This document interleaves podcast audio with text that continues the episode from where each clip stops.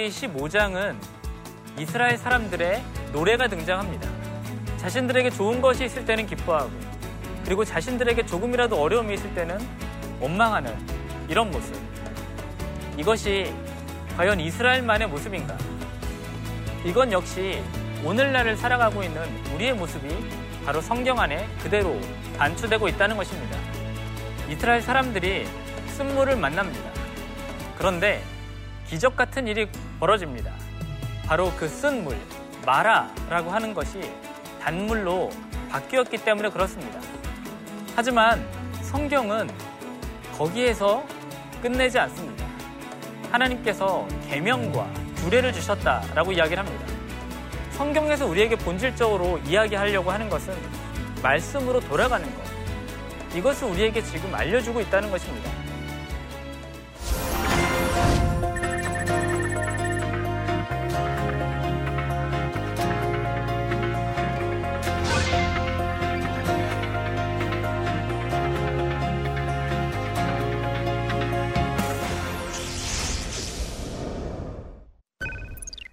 안녕하세요.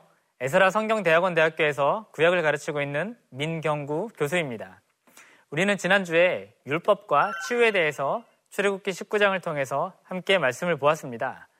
오늘은 출애굽기 16장을 우리가 함께 보면서 광야의 먹거리 이것에 대해서 우리가 함께 보도록 하겠습니다. 오늘의 포인트를 말씀드리겠습니다. 첫 번째는 말씀으로서 만나 를 우리에게 이야기를 해주는 것이고요. 두 번째는 만나와 매출하기 이야기, 네, 이것에 대해서 함께 보도록 하겠습니다. 출애굽기 16장은 우리에게 너무나도 잘 알려진 이야기입니다. 왜냐하면 만나와 매출하기에 대한 기록이 등장하기 때문에 그렇습니다. 이스라엘 사람들이 광야를 지나다니면서 그리고 광야 생활을 하면서 그들은 무엇을 먹었을까? 그리고 굉장히 많은 사람들이 나왔을 텐데 어떻게 그 많은 사람들이 그것을 먹을 수 있었을까?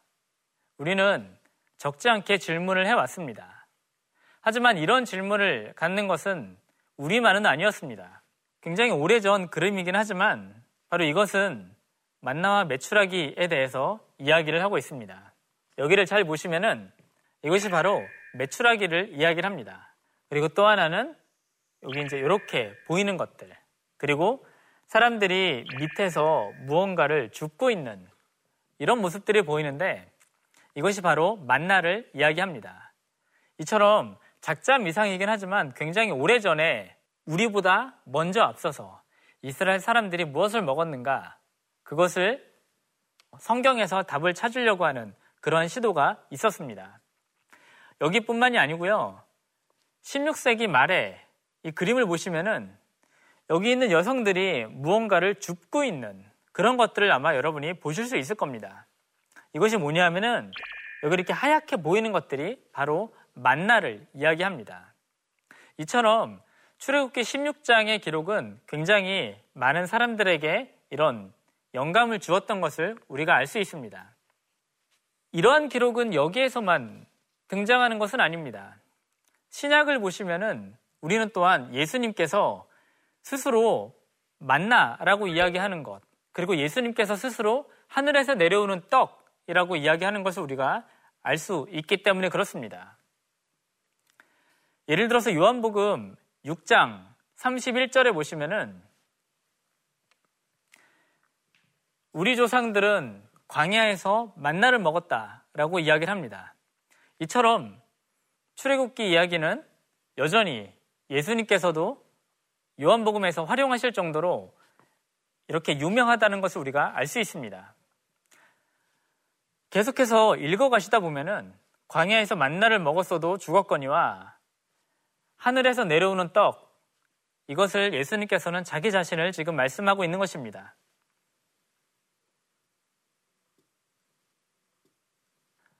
복음서뿐만이 아니라요. 히브리서 9장을 보시면은 여기에서도 마찬가지로 우리가 잘, 잘 알고 있는 언약궤에 대해서 이야기를 합니다. 어, 언약궤에 무엇이 들어가 있는가? 이게 교회학교 성경 퀴즈에도 이제 가끔씩 나오고 했었는데 바로 이 히브리서 9장 여기 있는 것을 보면은 만나를 담은 항아리 그리고 아론의 쌍난 지팡이 그리고 언약의 돌판 이것이 있었다라고 하는 것입니다. 제가 지금 몇 개의 구절들을 말씀을 드렸는데요. 혹시 여기에서 여러분들 뭔가 좀 특이하다라고 하는 것을 혹시 눈치채셨습니까? 아론의 쌍난 지팡이, 언약의 두 돌판. 예, 우리가 지금 관심을 갖는 것은 여기가 아닙니다. 요 항아리라고 이야기를 하는 것인데 여기에서는 지금 만나를 담은 항아리라고 지금 기록을 하고 있기 때문에 그렇습니다. 앞에서도 계속해서 살펴보았다시피 성경은 만나에 대해서만 이야기합니다. 차이점을 느끼셨습니까? 계속해서 읽어가시다 보면은 심지어 요한계시록에서조차도 바로 이 만나라고 하는 것을 강조하고 있는 것, 우리가 이것을 여기에서 확인할 수 있습니다. 자, 그렇다면은 우리가 지금까지 구약과 신약에서 굉장히 여러 본문들을 살펴보았는데 만나에 대한 기록은 우리가 확인할 수 있었습니다. 그런데 매출하기에 대한 기록은 왜 등장하지 않을까요?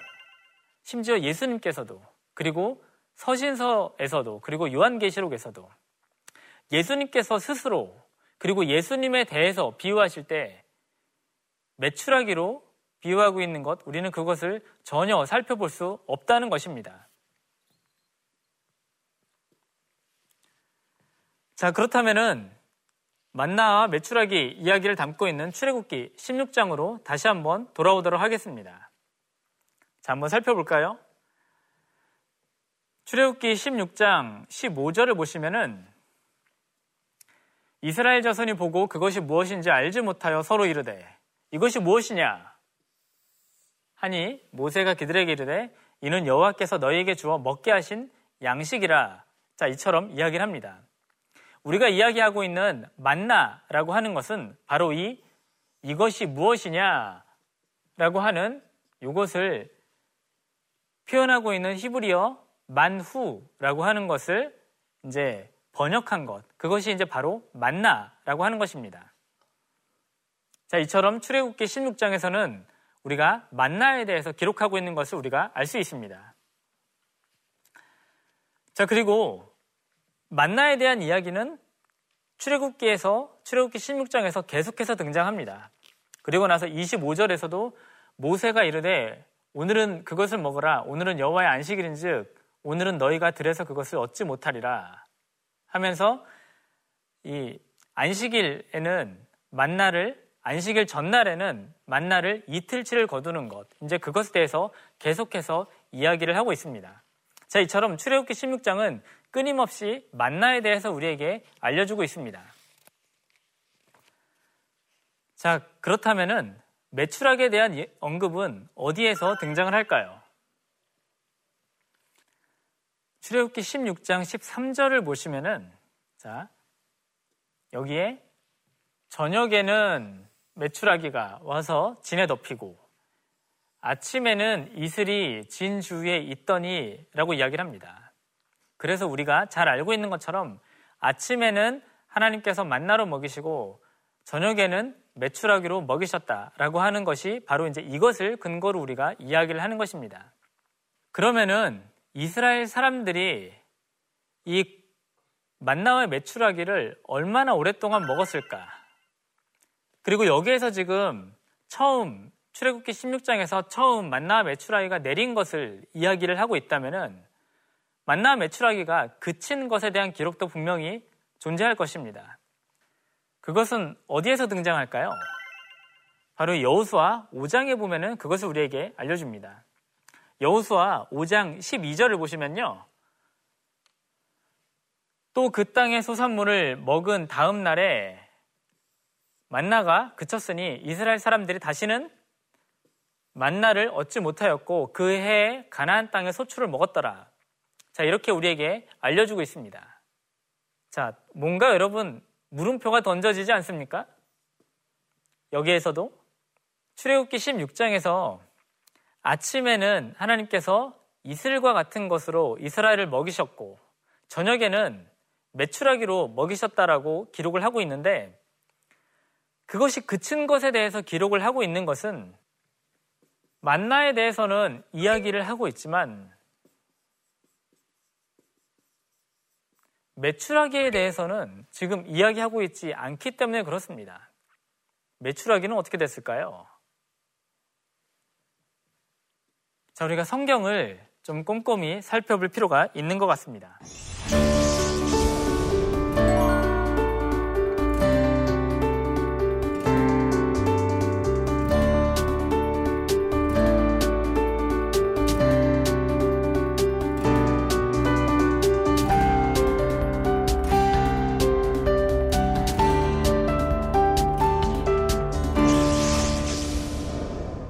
매출하기에 대한 기록은 민수기 11장에서 다시 한번 등장합니다. 자, 민수기 11장 31절부터 32절까지 이렇게 보시면요.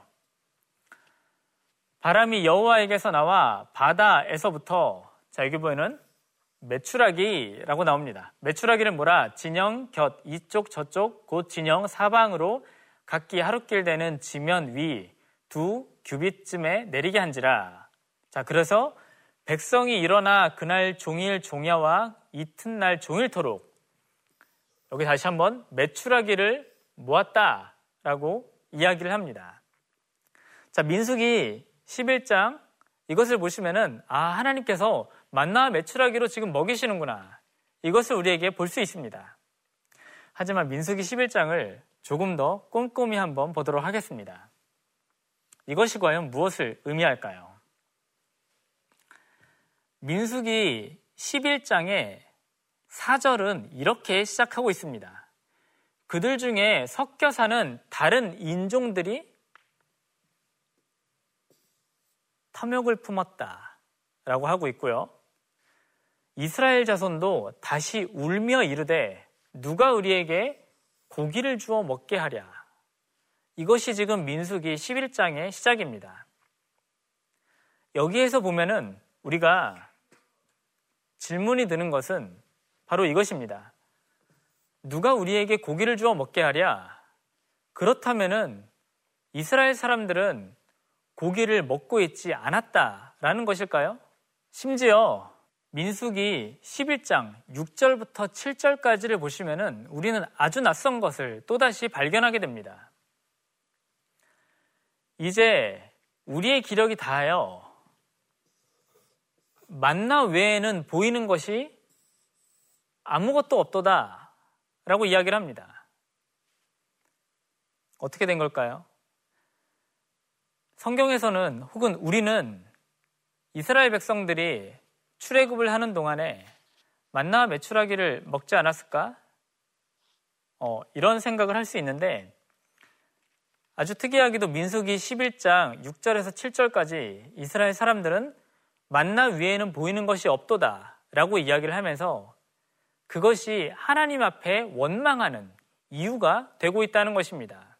자, 그래서 민수기 11장 10절을 계속해서 보시면은 온 종족들이 각기 자기 장막문에서 우는 것 이것을 모세가 들었다라고 말합니다. 원망하는 것을 들었다는 거죠. 자기 자기네들이 고기를 먹을 수 없는 것, 이것에 대해서 지금 이야기를 합니다. 그러면서 민수기 11장 18절에서는 이 백성들의 울음소리를 듣고 모세가 하나님께 기도해서 하나님으로부터 응답을 받아냅니다. 그리고 나서 뭐라고 이야기를 하냐면은 내일 고기 먹기를 기다리라. 너희가 울며 이르기를 누가 우리에게 고기를 주어 먹게 하랴. 자, 애굽에 있을 때 우리에게 주었다 하는 말이 여호와께 들렸으므로 여호와께서 너희에게 고기를 주어 먹게 하실 것이라. 자, 이처럼 성경은 마치 민수기 11장에서는 아주 낯설게 비로소 이스라엘 사람들이 고기를 먹을 수 있게 되었다라고 이야기를 합니다. 또한 이뿐만이 아니라 민수기 11장에서는 이스라엘 사람들이 마치 만나만을 먹고 있었다라고 하는 것을 우리에게 알려주고 있다는 것입니다. 자, 그리고 또 하나는 여기에서 지금 보여주고 있는 것처럼 내일 고기를 먹기를 기다리라 너희가 울며 이르기를 누가 우리에게 고기를 주어 먹게 하랴. 그래서 하나님이 하나님께서 너에게 고기를 주실 것이다. 하나님이 주시면은 좋은 걸까요? 하나님이 주시면 당연히 좋겠죠. 하지만 민수기 11장은 우리에게 그것을 이야기하지 않습니다. 한번 좀 더 보도록 하겠습니다. 18절 다음에 등장하고 있는 19절부터 20절까지 이 말씀을 보면은 하나님께서 매출하기를 주신다라고는 이야기하는데 아주 좀 다릅니다. 하루나 이틀이나 닷새나 열흘이나 스무 날을 먹을 뿐만이 아니라 냄새도 싫어하기까지 한 달 동안 먹게 하시리니 그러면서 여호와를 멸시하고 그 앞에 울며 이르기를 우리가 어찌하여 애굽에서 나왔던 고. 자, 지금 이것을 우리에게 이야기를 합니다. 하나님께서 주시는데 이것은 그냥 주시는 것이 아니라 한 달 동안을 주는데 너희 코에서 단내가 날 때까지 주겠다. 이것을 지금 우리에게 알려주고 있는 것입니다. 심지어 이것은 뭐라고 이야기를 하냐면은 자, 여기에서 중요한 단어 중에 하나가 멸시라고 하는 말입니다. 이게 히브리어로 마스라고 하는 단어인데요. 이 단어가 어떻게 사용되고 있는지 우리가 한번 볼 필요가 있습니다. 자, 냄새도 싫어하기까지 이것은 너희의 코에서 냄새가 날 때까지 이것을 의미하는 것이고 자, 그 냄새가 역겨워서 거부하는 것을 바로 이것을 우리에게 알려주고 있습니다. 자, 마스라고 하는 단어가 등장했습니다. 호세아 사장을 보시면은 호세아는 이스라엘 백성들, 북이스라엘 백성들이 왜 하나님 앞에서 심판을 받아야 하는가? 이것을 우리에게 알려줍니다. 잘 보시면은 내 백성이 지식이 없음으로 망하는도다. 내가 지식을 버렸다 라고 하는 이 표현이 마스라고 하는 것이고요. 나도 너를 버려 라고 하는 것이 또한 마스라고 하는 것입니다. 다시 한번 말씀드리면 내가 지식을 멸시했으므로 나도 너를 멸시한다 라고 하는 것입니다. 이스라엘이 하나님을 아는 지식, 그것을 지금 멸시하고 있다라고 하는 것입니다. 그것이 지금 심판의 근거라는 건데요. 우리가 아까 민숙이 11장 19절부터 20절을 봤습니다. 거기에서 하나님께서 매출하기를 주시는데 그냥 주시는 것이 아니라 여호와를 멸시했다. 이렇게 지금 등장을 하고 있습니다. 그렇다면은 하나님께서 이스라엘 백성들에게 매출하기를 주시는 것이 과연 긍정적 의미에서 주, 시는 것인가? 우리가 이것을 심각하게 살펴보아야 한다는 것입니다. 성경은 절대 그것을 긍정적으로 이야기하고 있지 않습니다. 자, 이스라엘 사람들이 이 매출하기를 먹은 기간은 한 달로 등장을 합니다. 자, 그런데 하나님께서 이스라엘 사람들에게 매출하기를 갖다 주셨는데 그렇다면 매출하기의 결과는 어떻게 됐을까요?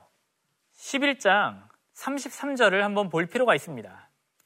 고기가 아직 그 이사이에 있어 씹히기 전에 여호와께서 백성에게 대하여 진노하사 심히 큰 재앙으로 치셨으므로 이렇다면은 하나님께서 지금 민수기 11장에 기록된 이스라엘 사람들에게 매출하기를 준다라고 하는 것이 과연 긍정적 의미로만 해석이 될 수 있는가라는 것입니다.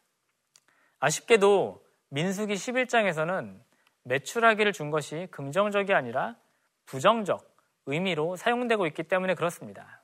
자, 이것을 가지고 지금까지 말씀드린 것을 정리하면 다음과 같습니다. 출애굽한 이스라엘 백성은 광야 생활을 하는 동안 만나를 먹었다라고 하는 것을 우리가 알 수 있습니다.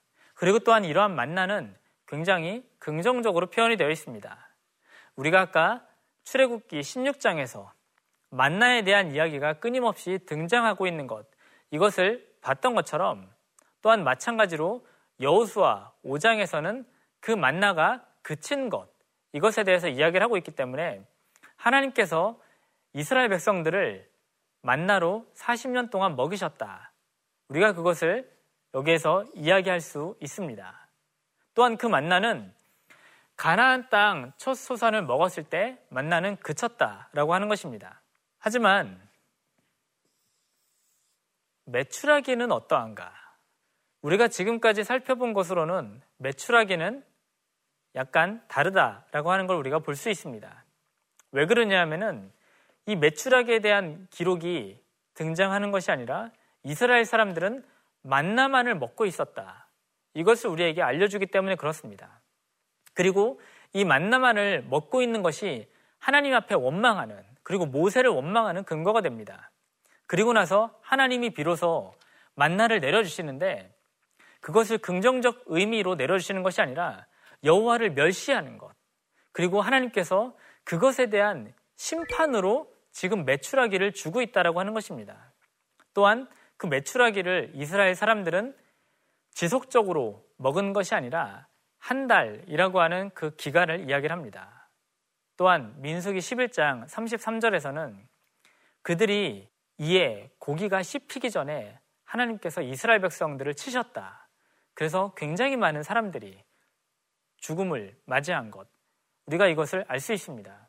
그래서 매출하기는 특정한 시기와 기간 동안 먹었을 뿐이며 심지어는 하나님의 분노의 징표로 사용되기도 했다. 우리는 그것을 알 수 있습니다. 자, 오늘 이 출애굽기 말씀을 출애굽기 16장을 우리가 함께 보면서 우리는 그러면은 어떤 것을 우리에게 적용할 수 있을까요? 첫 번째는 만나와 매출하기 이야기는 우리에게 너무나도 익숙합니다. 그런데 그 익숙함 속에 우리는 성경이 이야기하고 있는 것을 때로는 잊고 살아갈 때가 너무나도 많이 있다는 것입니다. 매출하기 이야기도 그냥 출애굽기 16장 이 부분만 보고 우리가 넘어갈 수 있지만 다른 곳을 함께 살펴봄으로써 그것이 가지고 있는 의미를 우리가 다시 한번 살펴볼 수 있었습니다. 그래서 첫 번째로 제가 잡은 것은 우리 신앙생활을 하고 있는 성도로서 익숙한 말씀도 다시 볼 필요가 있다는 것입니다. 개인적으로 두 번째가 좀 중요하다라고 생각을 합니다. 영혼의 양식 섭취를 위해서 우리가 시간을, 시간 투자를 해야 된다는 것입니다. 구약에서는 이 만나 사건이 여기에서 그치지만 신약으로 넘어가면은 이 만나는 누구와 연결되느냐 하면은 바로 우리 주 예수 그리스도와 연결되고 있습니다. 그리고 또한 우리가 주기도문에서 잘 이야기하고 있는 것처럼 오늘날 우리에게 일용할 양식을 주옵시고 여기에서 이야기하고 있는 일용할 양식이라고 하는 이 표현이요. 한글 성경에서는 양식으로 번역이 되고 있지만 요한복음이나 그런 곳에서 떡으로 번역된 것과 동일하다고 하는 것입니다. 우리가 교회를 다니면서 그리고 우리가 신앙생활을 하면서 우리는 이 주기도문을 하면서 우리에게 일용할 양식이 있을 것을 날마다 구합니다. 근데 이 일용할 양식을 위해서 우리는 또한 얼마나 많은 시간 투자를 하고 있습니까? 이 일용할 양식이 신약에서는 그리스도, 그분을 바로 아는 것, 이것을 이야기하고 있지만 또 하나는 우리가 너무나도 잘 알고 있는 것은 바로 이 그리스도가 말씀이 육신이 되신 분, 인카네이션으로 우리에게 오신 분이라고 하는 것을 우리가 너무나도 잘 알고 있습니다. 따라서 우리가 오늘날 일용할 양식을 주옵시고 주기도문을 한다라고 하는 것은 그리스도를 알기 위해서 노력하는 것, 그것만을 이야기를 하는 것이 아니라 오늘날 나에게 필요한 영적인 양식, 이것이 또한 우리에게 필요하다. 또한 하나님으로부터 그러한 공급이 있어야지만 내가 살아갈 수 있다라고 하는 것을 고백하는 것입니다. 또한 그것을 위해서 우리는 적지 않은 시간 투자를 해야 할 필요가 있습니다. 성경의 그 깊이와 넓이, 그것이 얼마나 심오한지 우리는 아직 알지 못하기 때문에 그렇습니다. 저 역시도 신학을 20년 넘게 공부했습니다. 제가 처음 신학을 공부를 하면서 마음 먹었던 것 중에 하나는 이왕 신앙 생활을 할 거면은 하나님에 대해서 잘 알고 정말 하나님에 대해서 제대로 알아보자. 이런 마음을 가지고 신앙 생활을 했고 그래서 신학을 공부하기 시작했습니다. 하지만 여전히 제가 신학을 공부하면서 공부를 하면 할수록 느끼는 것 중에 하나는 내가 성경에 대해서 정말 잘 모르는구나. 점점 알아갈수록 겸손해지는 그리고 겸손해져야 하는 그런 것을 바라보게 됩니다. 그러면서 더 많은 성경을 알아가는 것, 그것을 위해서 어, 시간 투자를 해야겠다. 그리고 그것을 위해서 내 시간을 아끼지 말아야겠다. 그런 개인적인 다짐을 해보게 됩니다. 우리 이 CGN TV를 나침반 바이블을 시청하고 계시는 우리 시청자분들도 마찬가지로 영혼의 양식을 위해서 우리의 삶을 투자해 보시기 바랍니다. 분명히 말씀의 깊이를 새롭게 깨달아가는 그런 시간이 될 것이라 확신합니다. 우리는 오늘 광야의 먹거리에 대해서 말씀을 통해서 보았습니다. 다음 시간에는 10계명 네, 드디어 율법으로 들어가게 됩니다. 우리 이 계명에 대해서 함께 말씀을 통해서 은혜를 나누도록 하겠습니다. 감사합니다.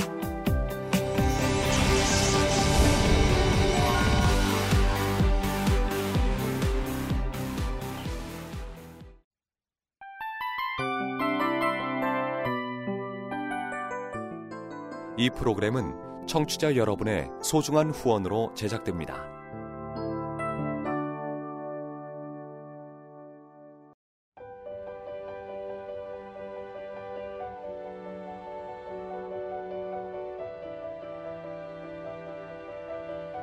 세상에는 수많은 교회들이 있지만 더 깊이 있는 말씀 강해를 찾기 위해 크기로만 교회를 선정하지 않습니다. 보다 좋은 영적 콘텐츠를 더 많이 나누기 위해 방송비를 받지 않습니다. 1년 365일 복음만 전하고 싶어서 우리는 광고를 하지 않습니다. 온누리의 복음을 땅끝까지 CGN TV와 함께 땅끝 성교사가 되주세요